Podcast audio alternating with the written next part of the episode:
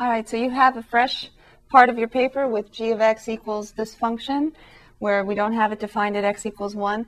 Now this graph isn't quite correct, is it? Because this graph has a point when x equals 1, y equals 4.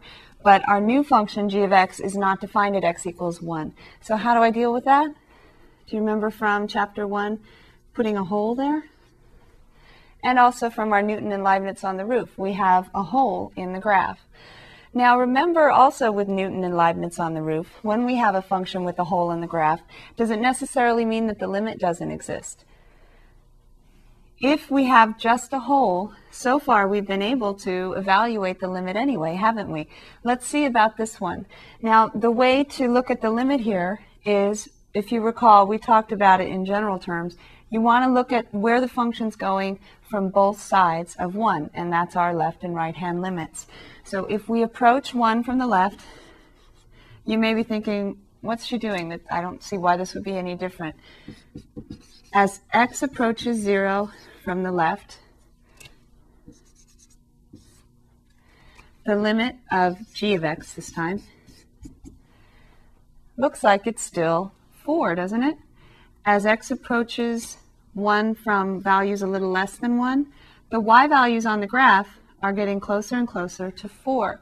Now, a limit doesn't have to be equal to the value of the function at that x value. It just has to be the y value that you're approaching as your x value approaches, in this case, 1. So the limit is just where the y values are going, not necessarily what the y value is equal to. So that's why the limit, oops, not 0, the limit as x approaches 1 from the left of g of x is still 4.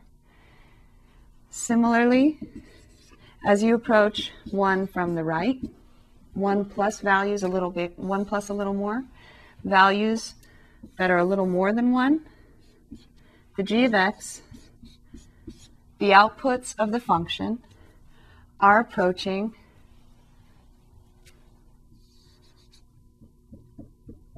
the value 4 again the arrows are going to the same place. That's what the limit means, it doesn't, isn't it? So x equals 4 on the right-hand limit as well. But notice this time,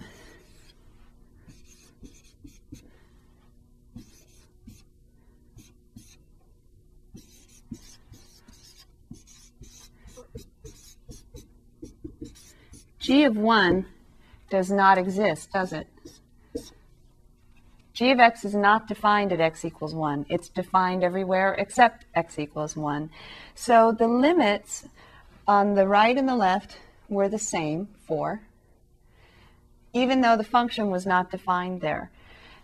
Now, when the left and right hand limits are the same, we can actually say that the overall limit exists and is equal to the left and right hand limits.